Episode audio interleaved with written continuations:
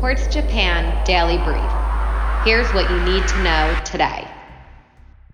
The W H O backed a malaria vaccine for kids in Africa. The continent sees ninety-four percent of the world's malaria cases and deaths, with the majority of deaths among kids five and younger. Amazon's Twitch was hacked. The video game streaming platform's breach leaked massive amounts of data, including source code and creator pay information, to the website four chan. Benjamin List and David W. C. Macmillan won the Nobel Prize for Chemistry. They developed asymmetric organocatalysis, which revolutionized drug production.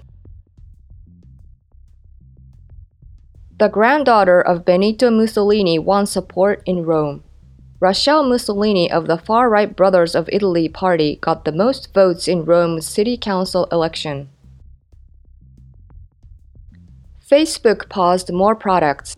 Pushback from whistleblowers and U S lawmakers, which C E O Mark Zuckerberg rejects, has also slowed work on existing projects for reputational reviews, according to the Wall Street Journal. Bitcoin surged on a George Soros endorsement. The cryptocurrency climbed ten percent yesterday to about fifty-five thousand dollars.